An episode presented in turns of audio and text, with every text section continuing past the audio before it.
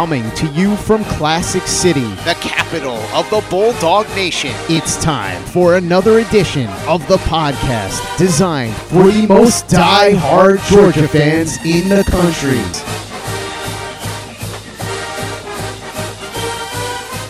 What's up, guys? Welcome back to another edition of the Glory U G A podcast, brought to you by our great friends at MyBookie. Make sure to jump in on the action while you still can, guys. I know the college ball season is fading quickly, but we are getting here to the postseason. You guys have seen all these teams all year long. Now is the time for you to cash in on all of that knowledge at MyBookie. Just go to my bookie dot a g. Use our promo code U G A to get a fifty percent bonus on your first deposit for all new users. Don't wait any longer. Now is the time. But all right, guys, I am your host, Tyler. Unfortunately, Curtis is not going to be able to make it today. He is on his way back from Florida as we speak right now, making the long trek back on a Sunday, and he's not going to be getting back until later tonight. Just another quirk of the Thanksgiving schedule. We talked about waiting until maybe tomorrow to record the episode, which is not usually what we do. We usually do it tonight on Sundays and have it for you guys Sunday night so you can get to it on your drive to work or whenever on Monday. But at the end of the day, we decided that we didn't want to make you guys wait. But it's all good because I have you guys covered today. I don't know if you can tell my voice. Um, still not feeling great. I am in day seven of whatever illness, cold I have. Hopefully at some point I will actually feel normal again. At this point, I'm starting to wonder if I ever actually will. So I apologize if the voice isn't exactly um, A-plus caliber stuff today. I don't know if it ever is A-plus caliber stuff, but I apologize if it's not up to its normal standard. But I never feel too bad to talk about the Georgia Bulldogs, so I'm going to give you guys my best shot here today. But let's go ahead and let's dive into this, man. All right, so thirty-one twenty-three. Yep, we get out of Atlanta with a win, but it was certainly way too close for comfort and nowhere near the standard that, let's be real, we've all become accustomed to in Athens. So before we get on into all the details of how it went down, and you guys know, we will dive into the nitty-gritty. We'll get into all the details, the X's and O's, all that stuff. But I wanted to open with kind of a big picture initial reaction to what we saw last night. And let me start by saying, like a lot of you, in the midst of watching that game last night in that stadium in Atlanta, I was very frustrated. And I had some serious questions about what in the hell we're going to do next week against Alabama. In the moment, absolutely, I had a lot of those thoughts because it's Georgia Tech, right? Georgia Tech should not be doing those things to us. This is a team that we'd beaten one thirty-four to twenty-one combined over the last three games against them. We should be destroying them, right? I'm a fan just like you guys. I'm no different. I eat, breathe, sleep, bleed this stuff. And my blood pressure was about seven thousand at times last night. But I had a chance today to sit down, go back, and rewatch it. I'm not full on through sec- my second rewatch. I'm one and a half rewatches through at this point. And in doing so, and having time to reflect on it for the last, I don't know, almost twenty-four hours, I guess, I have talked myself off the ledge. Now, old Tyler, even like three or four years ago, Tyler, maybe like two years ago, Tyler, would still be probably apoplectic at this point. But with my advanced age comes wisdom. At least that's what we're going to call it. I don't know if it's wisdom. Maybe it's more perspective than wisdom, but co- something comes with this age. I've been there. I've seen it a million times at this point, time and time again, year after year. And here's where I am right now with this, all right? To me, as I sit here right now, it's seven oh four on Sunday night here in the beautiful Classic City. It's crazy how in the span of one week, heck, not even one week, like three hours last night, it's crazy how in that short time span, a collective fan base can go from saying, we are the best team in the country, no one can stop us, to thinking that now we have no chance to beat a Bama team that had to pull off a miraculous finish against a bad Auburn team, and now we're all trying to do the calculus of how do we get into the playoffs after we lose to Bama? Like it's a foregone conclusion that we're losing next week. And I include myself in this. I'm not absolving myself of this whatsoever. That was me last night. But now I'm looking back with a little more perspective and saying, okay, is that really, really what's going on here? Is that really the the rational way to look at this? I know when you talk about fandom, rationality doesn't really always or rarely enters the picture. But when I look at this game, it reminds me a lot of the Vanderbilt game right before the bye week. Let's go back to that game, guys, right? Think about this, right? Hear me out here. Hear me out. Vanderbilt and Georgia Tech, two teams that the vast majority of fans within our fan base and around the country as well, two teams that people generally perceive as bottom dwellers. And those are also two teams that, from the perspective of Georgia fans, we have owned. We have destroyed the last three to four years. Again, I mentioned it earlier. Over the last three games that we played against Tech, we have outscored them one thirty-four to twenty-one. Remember what we were telling you guys coming into that Vanderbilt game? We had outscored Vanderbilt one seventeen to zero the last two games we had played them in twenty twenty-one and twenty twenty-two. In fact, they had not even scored on us since twenty nineteen. And what happened against Vanderbilt? Well, the game was a lot closer than people thought it would be. And there were a lot of people freaking out saying, what is wrong with this team? We are not the best team in the country. I remember I remember my mailbox, like our, my inbox, my D Ms after that game. People were freaking out. And I was certainly frustrated myself sitting there watching that game in Nashville. I had a lot of the same thoughts that I had last night watching that game against Georgia Tech in the moment. But just like last night when I watched the Vanderbilt game on replay and I had some time to sit back and think about it on the way home, I realized, okay, maybe it wasn't as bad as it seemed in the moment. Because in that Vanderbilt game, a couple of turnovers really skewed the final score and therefore skewed the overall perception of how we performed that game and the perception of what this team was capable of, what our ceiling was. And the same thing happened last night against Georgia Tech. There were a few uncharacteristic turnovers, and there were some sloppy play. Don't get me wrong, there was sloppy play. We did not play to our standard. That is very real. But think about both those games, Vanderbilt and Georgia Tech. Because with a few turnovers and some sloppy play, the game ends up being closer than people expected it to be. And so that means the sky is falling. This team isn't good enough to win it all. Think about that game last night, guys. We were two uncharacteristic turnovers from that game being at least thirty-eight sixteen, right? So we turned the ball over in the first quarter to Asian Edwards fumbles. They, they capitalize on that turnover. They score a touchdown. That's seven points right there, right? So take that off the board for them. So twenty-three minus seven, they got sixteen, right? We throw a very uncharacteristic interception in the end zone. That would have made it thirty-eight. So it easily, easily could have been a thirty-eight sixteen game. And how are you feeling? Ask yourself, guys, how are you feeling? How differently would you be feeling right now if the score was thirty-eight sixteen as opposed to what it was, thirty-one twenty-three? I'm not saying you would still feel like incredible about it because we did give up two hundred yards rushing, as we will get to. I promise we will get to that. We'll dive into that very much in detail. So I'm not saying you would feel incredible after the game, but if the score was thirty-eight sixteen instead of thirty-one twenty-three, would you be feeling as badly as you do right now about how we performed in that game? Would your perception be the exact same? So my question is, are we really altering our perception of our team that dramatically because of two uncharacteristic turnovers and one, honestly, that never should have happened because the touchdown prior to that, the touchdown pass to Dylan Bell on the back shoulder throw, that got called back on what I, I will maintain is a bogus ineligible man down field call. I know when the ball was caught, He was, uh, S V P was six yards behind the line of scrimmage. That doesn't matter. That is irrelevant. It's where is he when the ball is released from the quarterback's hand. And I have gone back and I have rewound that, fast forwarded about twenty different times. And I have stopped it there when the ball is released from Carson's hand. And he is no more. He's like two and a half, maybe three yards down the field, which is perfectly legal. Watch the referee on that play. He just looks around. And he sees that when the ball is called, the center's like six yards down, down the field. And so he says, oh, I guess I must throw the, I, I better throw the flag. That's irrelevant where he is when the ball is caught. It's where is he when the ball is thrown. So bogus call, shouldn't have been called.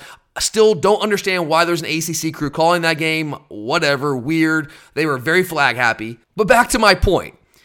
Are we really altering the perception of our team and its ceiling that much because of a couple of weird turnovers that we normally don't commit? We're completely forgetting about the fifty-two seventeen spanking of a top ten Ole Miss team. We're completely forgetting about the thirty-eight ten beatdown that we delivered Tennessee in Knoxville just a week ago. But no, just because the game against Tech was closer than, than we thought it would be, now we have no chance to beat Bama. We have no chance to win national championship. We're just not that team anymore. And look, guys, I care too. I know you care. And, and that's that's the beauty of college football, college athletics. We care so much. We're so deeply invested. It means so much to us. So every little thing that goes wrong, we feel it so intensely, and we often overreact to it. And again, I include myself in that because that was me last night. I was there. I was right there with you. I'm just not there right now. And look, guys, I know that I got the preview episode for this game out late last week. It's another quirk in the Thanksgiving schedule.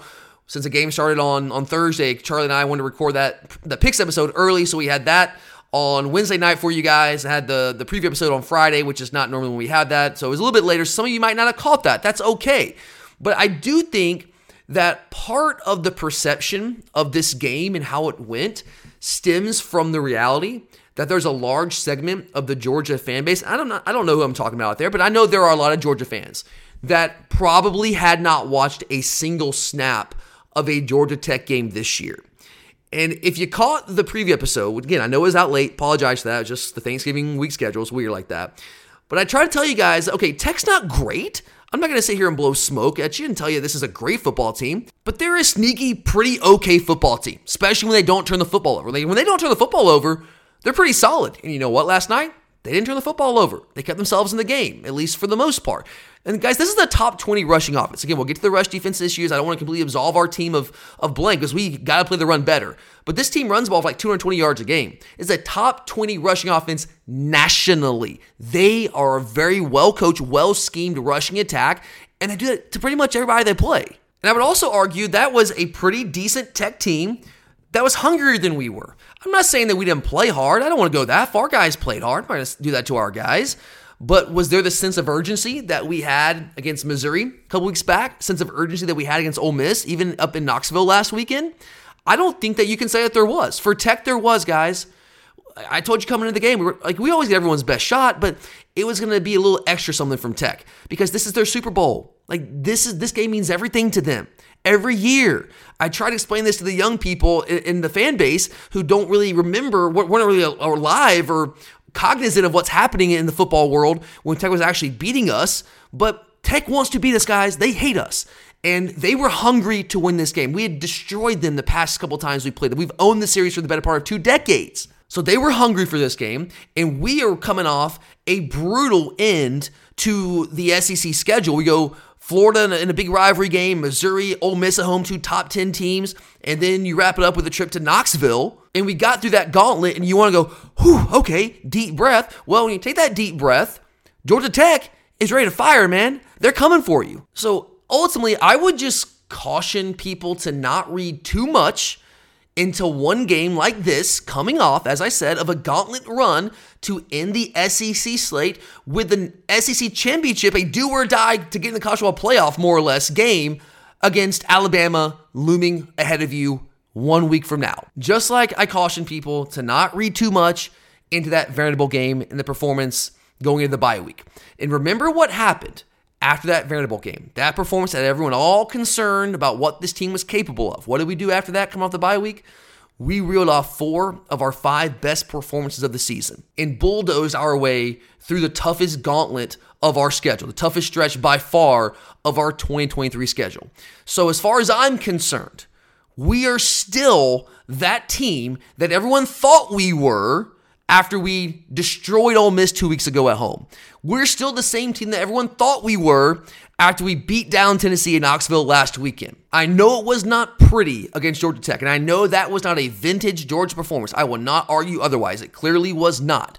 But we are still that team that everyone thought we were before kickoff yesterday. And I fully expect, just like we saw a different Georgia team after that Vanderbilt performance coming off the bye week, I fully expect you to see a very different Georgia team next week in Mercedes-Benz Stadium. But all right, guys, that's just kind of where I am right now. That's my big picture takeaway from the game. And we're going to dive into all the X's and O's, all that detail, all that good stuff here in just a moment. But real quick, I want to remind you one more time about our great friends at MyBookie. I hope everyone was able to take advantage of all the great promo deals they had during Thanksgiving week. But even if you weren't, you can still jump in on all the college football action. College basketball is heating up right now. The N F L is still going hard. Bowl season is just around the corner. So there's still so much to bet on and so much to win some cash on for the holiday season. So go ahead and sign up today at my bookie dot a g for all new users. Use our promo code U G A and you'll get a fifty percent bonus on top of your first deposit. Tough to beat that, guys. Talking about free money to play with. And when you sign up, guys, MyBookie has so many awesome features for you guys to use to help you put some money in that wallet. They got a cash out early option, so if you're partial to some parlays like I am, that can be really, really helpful for you. They have a ton of live betting options, cash pools, odds boosts, so many ways for you guys to cash in all the action at MyBookie. So do yourself a favor and sign up today at my bookie dot a g so you can bet anything, anytime, anywhere, only with MyBookie. All right, guys, let's keep this thing rolling. So I am not freaking out right now. Here I am, twenty-four hours removed from the game yesterday, the way that I was in the moment last night. But saying that, there were still some, undeniably some areas where we did not play well against Tech. You cannot gloss over that. You cannot cover up your eyes and pretend it didn't happen. It did happen. It wasn't all bad, and we're going to get to the positive. Some of the good things came out of that game, some of the encouraging things that I saw. But let's start with the stuff that we need to clean up, because I know that's what's freshest on everyone's mind. I know that's what everyone wants to hear me talk about, because it was very frustrating throughout most of that game last night. And clearly, the most frustrating part of that game was the performance by our, our defense against the run. There's no hiding from that. There's no running. There's no hiding from that. It was what it was. It wasn't good enough. two hundred five yards rushing, guys. That's the second time this season, and only the second time last five years that we have given up over two hundred yards on the ground. And we've said all year, like, this is not necessarily a new thing that we are not as good against the run as we have been the past couple of years. That has been the case all year long. There have been plenty of examples of that.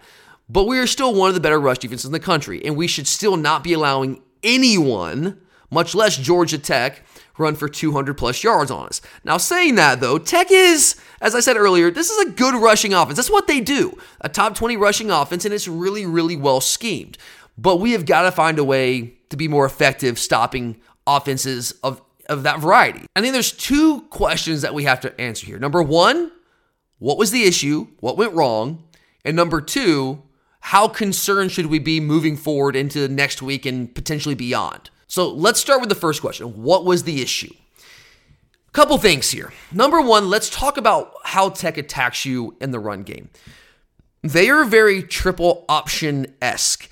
It's not a full-on classic triple option. Obviously, this is not Paul Johnson. That's not what they're running. But there are triple option veer principles incorporated into that run scheme liberally. And I mentioned this, I know not everyone got a chance to listen to the preview episode. I did mention this, like, they have triple option principles, and that makes it tough, especially when you have a quarterback like Haynes King, who is a really dangerous threat with his legs. The guy had over six hundred yards rushing coming into this game. And I know this is not the first time that we have faced mobile quarterbacks, and we have had t- issues at times throughout the year stopping those. Obviously, Auburn being the most glaring example. I thought we did a really good job against Jackson Dart of slowing down um, his, his element in the run game for Ole Miss, and he's a big part of what they do on the ground, and we really took him away.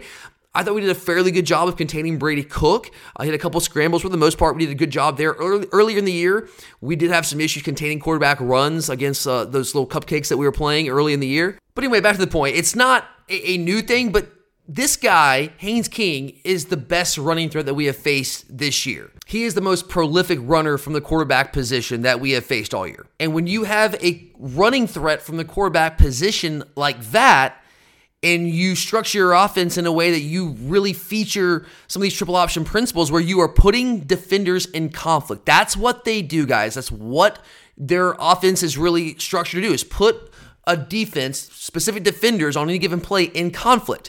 And what do I mean by that? Like, when you option off a defender, what you're doing is you're putting them in conflict. The defender has to make a choice. They have to choose either option A or option B. You put them in conflict, and whatever option they choose, the offense has an answer built in, and that's how Tech's offense is structured. Now, they did run a few just classic outside zone plays or a couple inside zone plays here and there, and they had more success in the outside zone than I would like for them to have, but where they really hurt us the most, if you want to say they gashed us, quote-unquote, those plays came primarily on the triple option-esque plays that they run, whether it was basic zone read, whether it was the bash play, split zone bluff. And what I mean by that is something we run, guys. So you know, split zone is where you have an H-back, tight end, whatever, and they're coming across the line of scrimmage. Flow, the offensive line is flowing one way, they're blocking down one way, and then you have the H-back flowing back across the line of scrimmage the opposite direction, and they are sealing off the backside end. But watch what we do and a lot of other offenses do. Sometimes that H-back, the tight end,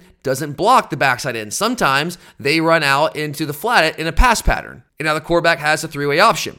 If the backside end takes the quarterback, he hands it off. If the backside end crashes on the running back, the quarterback pulls it. And now when the quarterback pulls it, he has another read. Now you have that second edge defender, whether it's a safety, whether it's a star defender, maybe it's a linebacker out there in the perimeter. If that defender runs at the quarterback, then what does the quarterback do? He just drops the ball off to that H-back or that tight end in the flat. If the edge defender widens with the tight end, the H-back, the quarterback just runs the football. That is what Jaden Daniels has used essentially en route to winning the Heisman Trophy this year. L S U runs that play about ten times a game. And we run it too, we just don't really have the running threat at quarterback. So it's all those kind of things that they were running that hurt us. And those are the kinds of plays, the misdirection type plays, the option-esque plays, option-principled plays, that have hurt us at times throughout the year. Go back to the Auburn game, a little bit against Ole Miss in the first quarter of that game. And I'm going to be honest with you guys, it's hard to stop. I mean, think about, about when we played Georgia Tech w- under Paul Johnson when they ran the triple option. I mean, they routinely ran the ball for, what, one fifty, two hundred? Now, that's basically all they did, but it was frustrating to watch us try to defend those offenses because they always have an answer built into whatever the defense does. And I know last night did not look exactly like the triple option offenses under Paul Johnson, but again, a lot of those principles are still infused in that offense. A lot like Auburn, it wasn't about them manhandling us. Remember we talked about this after the Auburn game, why I wasn't that concerned going to the Kentucky game, and everyone was freaking out. Kentucky just ran all over Florida for three hundred yards, and we gave up two hundred yards rushing to uh, to Auburn, and you got all these national pundits saying, oh my God, Kentucky's going to upset Georgia, they're going to run all over Georgia. Well, I was saying, no, that's not going to happen because the way Kentucky runs the ball aligns far more with what we traditionally do well stopping against the run than what Auburn did. Auburn didn't manhandle us. That's what Kentucky was trying to do. That's why Kentucky never can beat us because they can't manhandle Georgia. They just don't have the players to do that. So like Auburn, it wasn't about movement. It wasn't about moving our defense physically and displacing us. It was about misdirection. I'm not saying they didn't get some movement at times, but it was far more about misdirection, just like it was against Auburn. And that's what we struggle with on defense, especially when you have two true freshmen inside linebackers having to play fifty percent or more of the defensive snaps. And that's what we're having to, to deal with right now, guys. C J Allen has been really good for us throughout the year, but the past week or two, I even go back to Tennessee, especially yesterday, he's looked more and more like a freshman because you know what? He is a freshman. And a freshman can line up against a team like Kentucky that wants to run the football right at you and play really well. But when you have all this misdirection, you got to think all the time. That is difficult. And that makes it hard for a freshman who hasn't really seen a lot of those things. And Raylan Wilson has played even less than C J has. And those guys were a step slow last night. Not because they're not athletic. They are. But when you're having to think like that, you can't play as fast as you normally do. As, the, as for example, as fast as C J played against Ole Miss, where he looked like the next great Georgia inside linebacker. He didn't look like that last night because he was thinking far too much. It wasn't so much about reacting like it was against Ole Miss. But those guys, that they were hesitant in their reads. There was some poor eye discipline at times. And Smile Mundin was guilty of some of that as well. He just wasn't as guilty of it as the freshmen were.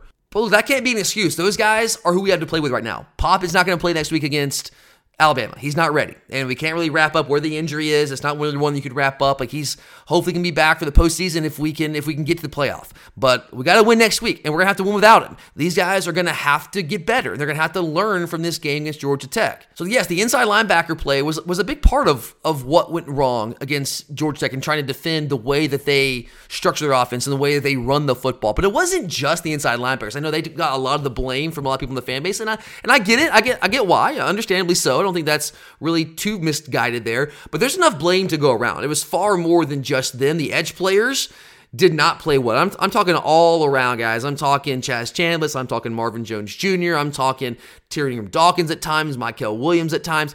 Whoever's on the edge with the, that, they, that they were running against, they didn't consistently play well. Um, they were playing with the wrong shoulder too often, which allowed them to get reached, and that cannot happen when you're playing teams that are trying to run on the edges because teams know what, what's given a show, right? It's it's running on the edges, right? Whether it's outside zone, whether it's some of the bash stuff that we saw, that's how teams are going to try to attack us. And that's how Alabama's going to try to attack us if they have half a brain, which they do, and that's what they're going to try to do. We'll get to that in a little bit here. But yeah, the edge defenders didn't play well, playing with the wrong shoulders, getting reach, lack of awareness, which has been an issue for about a year and a half now since Nolan Smith went down. Nolan was a master at that, of being able to take on pullers, but also know where the ball is and keep that awareness and make plays on the ball. Chaz has gotten better at that. He's still not great at it. Marvin's getting better, but he's still not all the way there. There are plenty of times last night where I'm like, what are you even doing, Marvin Jones Junior? Like, you're basically like over squeezing. I get when the offensive line blocks down, you want to squeeze, but he was squeezing way too much, and they're able to get around him and then reach him. And he's a young guy. He's a talented guy, but he's a young guy, and hopefully he's going to learn from that. But that was part of the issue as well. I also want to, I want to call him out, but I just want to draw attention and say, look, man, our safeties, our secondary in general, did not play well against the run. In fact, I would argue is their worst game that I've seen them play in a while against the run. And I'm talking all around. Javon Bullard and Tyke Smith in particular, but Malachi had some some instances where he didn't play the run very well. Uh, Dalen Everett at times. I, I thought Kamari played pretty well against the run for the most part.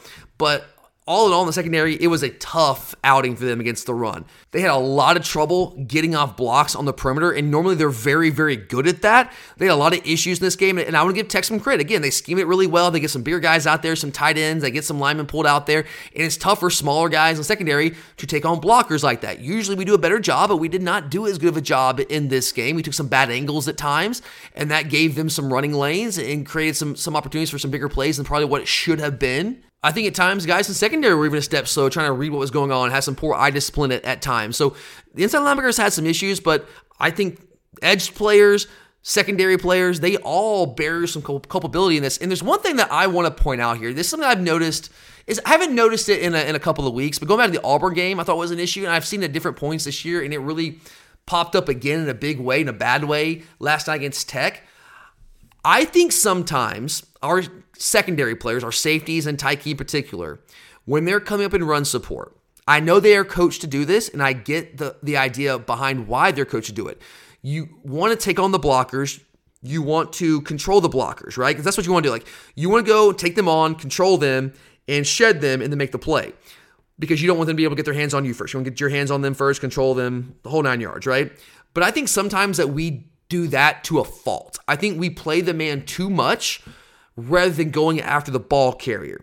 There were a number of times in that game last night. If you have it on D V R, go back and watch it, where Javon Bullard in particular, but not just him, Malachi at times, also Tyke, where instead of going for the ball carrier, they're like magnets to the blocker out there on the perimeter. They run directly to the blocker and get tied up with the blocker. And look, I know that's what they're coached to do, because again, you want to get your hands on them for they get their chance to get a hands on you, their hands on you, and you don't give them, you know, angles and all those kind of things. You don't take the angles away. I understand all of that, but there are plenty of times where we could have just simply made the play the ball carrier. We didn't have to go address the blocker first. We essentially went and took on the blocker at the expense of making the play on the ball carrier. So I think we're doing it to a fault at times. And I would like to see us play a little bit more instinctively there, maybe a little bit more free. I think it's a fine line, because you want to play fundamental football. Again, I get why we do it, but it just doesn't make any sense to do that at the expense of making the play on the ball carrier, which is at the end of the day what you are trying to do anyway. It's all a means to an end of making the play on the ball carrier.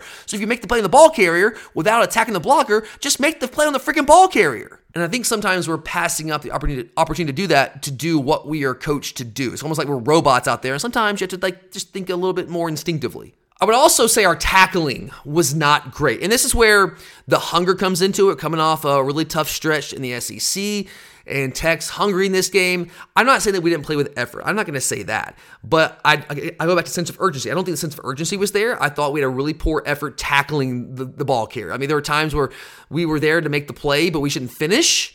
And those are plays we normally finish. And there was a number of guys. It was C J Allen at times. It was some of the guys on the on the line at times. It was guys in secondary at times.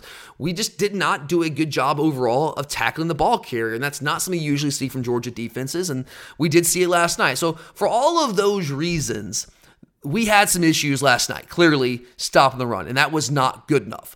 So that's that's the why. That's the the issue that, that I saw, at least how I saw it last night. Now, the second question, and the bigger question now, because who cares what happened in the past, it's now moving forward, what's what's going to happen. How concerned should we be against Alabama. Because here's the line of thinking, right? I know, because I was thinking this myself, and I've heard it from a lot of people out there. My D Ms are full of this. My inbox is full of this. My texts from my buddies are all full of these, these thoughts. The line of thinking goes, well, if Tech was able to do that to us, how in the world are we going to stop Alabama, who has a much more dangerous threat as a runner at the quarterback position in Jalen Milroe, a better offensive line, and just better overall talent? How are we going to hold them under like three or four hundred yards rushing if Tech was able to run for two hundred? That's the line of thinking. And again, my mind was kind of there last night. I get it. And here's where some of you are going to probably disagree with me, because I know a lot of you are still very concerned about that. And I'm not going to tell you not to be. Like, feel free to be concerned.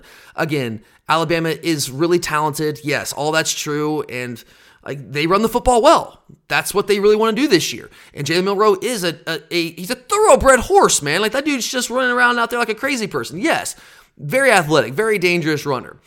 But let me also say this. I'm not freaking out about it as much as I think the average Georgia fan is, because Alabama does not operate their offense and their run game in particular the way that Georgia Tech does. And honestly, it's not even, it doesn't even remotely resemble what Georgia Tech does. Now, do they have some of the principles that Georgia Tech uses in their offense and in the Bama offense? Yeah, there's some there. Like, they'll run what looks like a zone read at times, but they do not run near the level of option stuff that Georgia Tech does. They just don't. Now, I'm not saying they don't have it in their playbook and they, and they can't pull it out against us. I don't know if that's the case. Maybe maybe they will, and we just haven't seen it yet. All I can tell you is that we haven't seen it to this point. That's all that I can operate off of. Now, could they add it this week and be ready to, to run it against us in the S E C title game?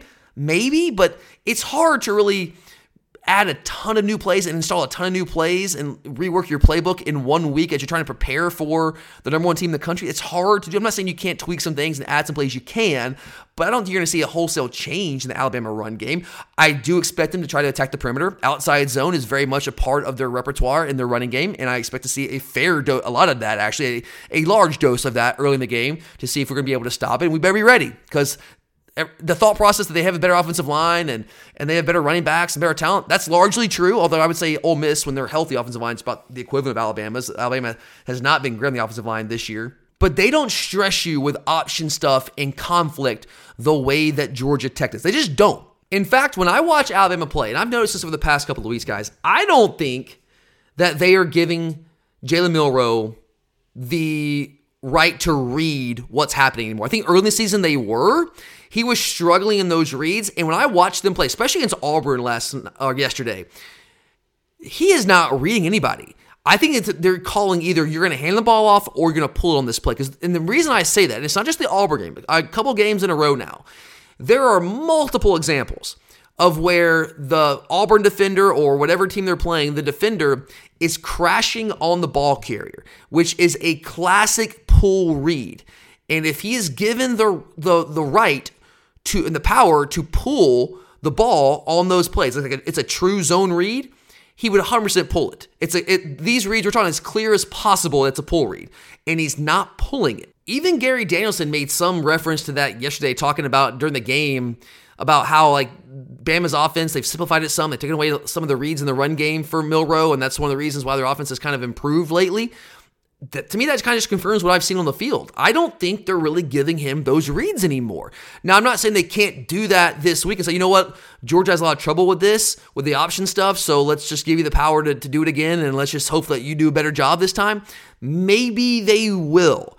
But when I watch them the past couple of weeks, I'm not seeing that. Milroe is very much a threat with his legs, and they will call some design Q B run stuff with him. We'll talk more about that this week. They weren't doing that a lot early in the year. They're calling some more design Q B run stuff with him now, but he's more of a threat. Like, his biggest threat is when he's like scrambling and trying to make stuff happen. Like, that's that's where he becomes the biggest threat. So I'm not as concerned next week as I think a lot of Georgia fans are, because I, I, I've watched this Bama team closely, and they don't run the ball the way that Tech does. I'm not saying they can't have some success against us, but it's kind of like going back to the Auburn game again.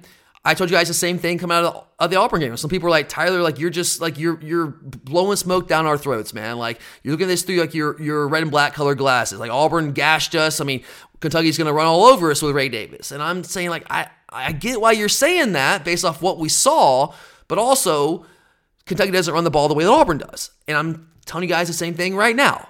I get why you would be concerned about our ability to stop the run game against Alabama after what you saw yesterday from us and what you know about Alabama having a really mobile quarterback and an athletic guy back there. But Bama doesn't run the ball the same way that Tech does. They just don't. And again, can they change that in one week? To some degree, probably. Will they attack the edges? Sure, of course. But they're just not going to do it the same way that Tech did, the same way that Auburn did, because that's just not really what they do. So there are my thoughts on the run game, the run game issues. I know that's at the top of everyone's list after last night's game, so I wanted to address that pretty extensively here. But before we move on, there's a lot more to talk about. I do want to take one more quick break here and remind you guys about our great friends at Alumni Hall. I hope you guys took advantage of the all the great Black Friday deals they had going on for you, but we're not done yet. Cyber Monday is tomorrow. It might be today by the time you're listening to it. It is Monday, obviously, Cyber Monday. So you're going to want to take advantage of all the great deals at Alumni Hall for all the Georgia fans in your life. Do your Christmas shopping now, get it over with, and there's no better place to get gifts for the Georgia fans in your lives, all those loved ones, than Alumni Hall, because they have all the best brands, the best selection. They've got hoodies, they've got hats, they've got jackets, they've got Q-zips, t-shirts, they've got whatever you want, a great men's selection, women's selection, children's selection, home and office decor. They've got stuff for your car. They've got anything and everything you could possibly want for a Georgia fan. And on top of that, they have the best customer service, bar none. So shop at Alumni Hall today, either in-store inside the Epps Bridge Shopping Center or online at alumni hall dot com, because Alumni Hall is where the Bulldogs shop. All right, guys, I am back here, and while the run defense issues were, were certainly glaring, it wasn't all bad. We did control this game from the second quarter on.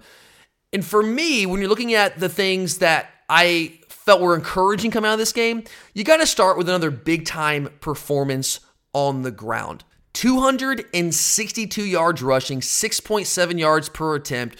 And to be honest with you, we should have run the ball as well as we did against Georgia Tech. I told you guys on the preview episode that one of the reasons I felt that we would win this game comfortably is because I felt like Georgia Tech had no chance whatsoever to stop our run game, and it worked out exactly like that. Now, the game was closer than I thought it would be, but like I expected, they had no chance to stop our running game because they are one of the worst teams against the run in the entire country. And we had success basically doing whatever we wanted in the ground game. We were running a lot of counter. We did a lot of gap scheme stuff. We ran some zone stuff as well. Whatever we were running, it was working. Gap scheme, zone scheme stuff. Our running backs were great vision, especially on the zone plays. They were running with authority. Kendall Milton had a career day, which I was so happy to see, man. I, I really am rooting hard for this kid because he's had a tough go, man, throughout his career. He's had a lot of adversity here in Athens, dealing with injuries, and I'm just really excited for him in his senior season to be running the way that he's running late in the year. I mean, he's been a big part of what we're doing on offense right now. I think that's going to continue here. We're going to need him against Alabama to keep playing that way. Tech certainly helped us out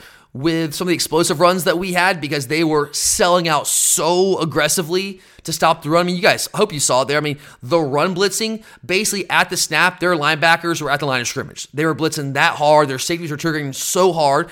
And when you do that and our running backs are able to get past that first wave of defenders, there's no one there, and we're breaking off chunk run after chunk run after chunk run. They honestly were playing us a lot like Missouri did. They just don't have the players up front that Missouri did. So we were able to control that, that initial wave. And obviously having Amarius Mims back certainly helps when you're trying to run the football against a team that's playing you that aggressively. But hey, man, it was really nice to see. I know Tech sucks against the run, but when a team's playing you that aggressively and selling out that hard to stop the run, and you're still able to run it right down their throat all game long, that's certainly a very encouraging thing to take away from this football game. I also want to point out the red zone defense. That has been one of the, if not the biggest concern that I've had all year. Honestly, it has been the biggest concern of mine because we've just got to get better in the red zone, stopping teams from scoring touchdowns, and we're improving in that regard. And against Georgia Tech, I know that first touchdown, yes, they did score once they got in the red zone. Makes it really hard when you have a mobile quarterback and you have the quarterback run game that they have, a team that can run the ball like that from the quarterback position. They're tough to stop once you get in the red zone. But we held them to two of four scoring touchdowns in the red zone, which is fifty percent, not ideal, still not where we want it to be, but better than where it has been most of the year. We're getting better in that regard. Again, doing against a team like Tech that runs the ball the way that they do and as well as they do, I thought we did a really good job there in the red zone. Uh, third down defense continues to be one of the strengths of this team. Held them to two of eleven. two of eleven on third down. I also thought we did a really good job of limiting Eric Singleton, their explosive true freshman wide receiver. Now, I know if you look at the final numbers, you say, Tyler, what are you talking about, man? Like, the dude had almost one hundred yards receiving. Okay, well, I get that, but it, I think there's some context there if you look at it. So what, you, what were his foul numbers? Yeah, four catches for ninety-six yards. One of those was like that little pop pass. It was a fifty-seven-yard. It looked like it was basically a run, but they call it, it counts as a pass. It's a little pop pass. He pops the ball forward to him. But he got nothing down the field, and they tried. I told you guys they would try to hit him down the field early enough in that game because that that's their dude. That is their big play threat, ten, two hundred-meter guy. By the way, when he did break that long run, did you guys notice Malachi Starks run with him stride for stride to catch him? Him. And guy, he's a legit ten, two hundred meter guy, like verified time in high school, ten, two hundred meter guy. And Malachi caught him from behind. I had a little bit of an angle, but still caught him. And was running basically neck and neck with him.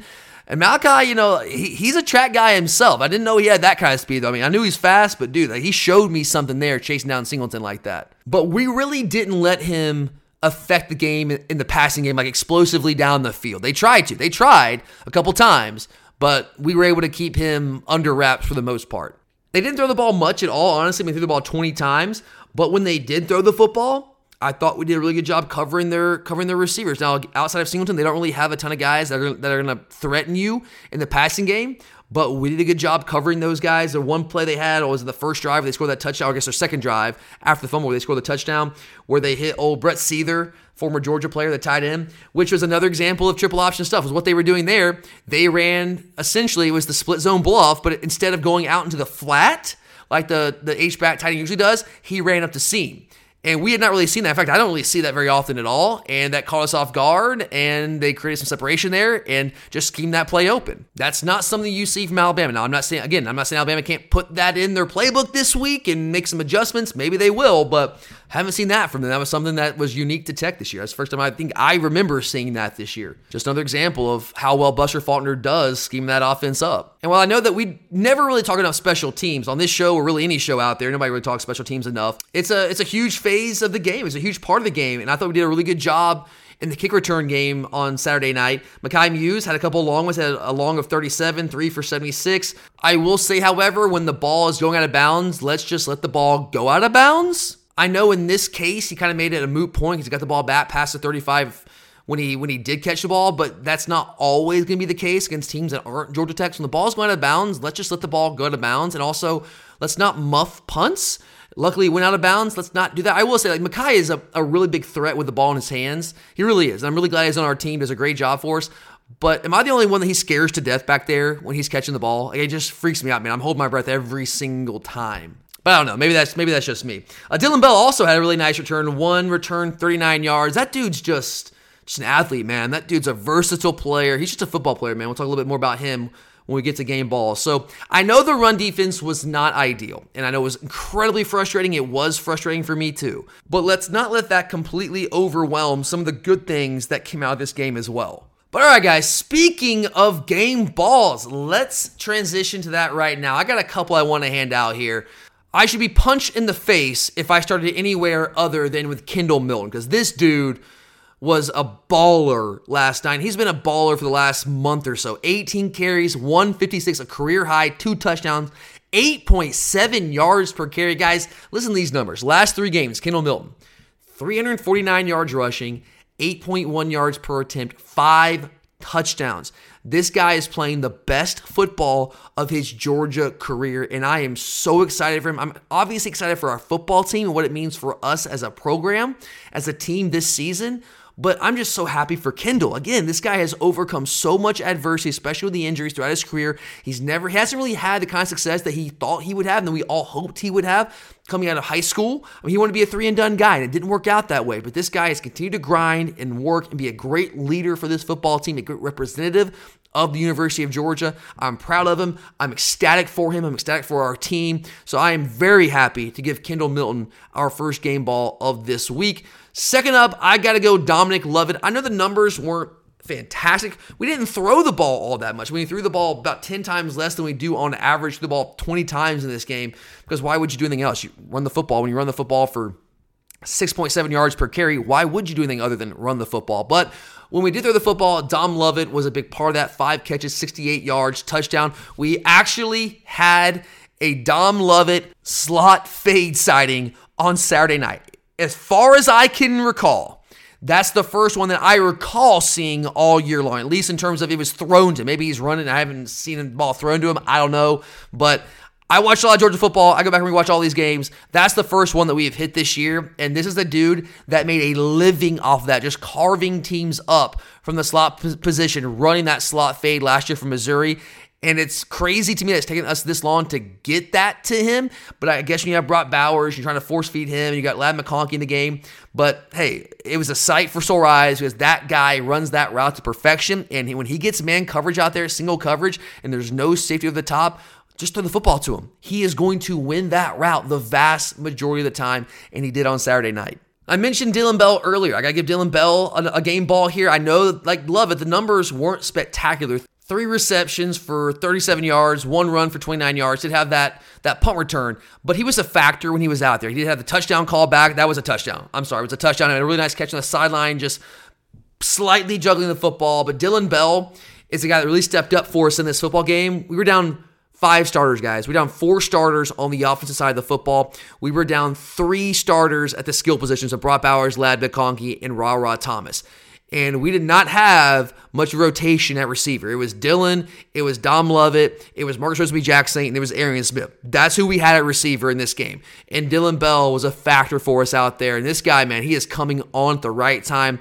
He's a hell of a football player, man. And I got a feeling if we can find a way to beat Alabama next week, I think Dylan Bell is going to be a big part of the reason why. And he will be a massive part of our offense next year. In fact, I, I really like Ra-Ra Thomas. I think he's played really well for us this year, and he's come on the you know, last month and a half or so. But is it crazy for me to suggest that Dylan Bell is a better player?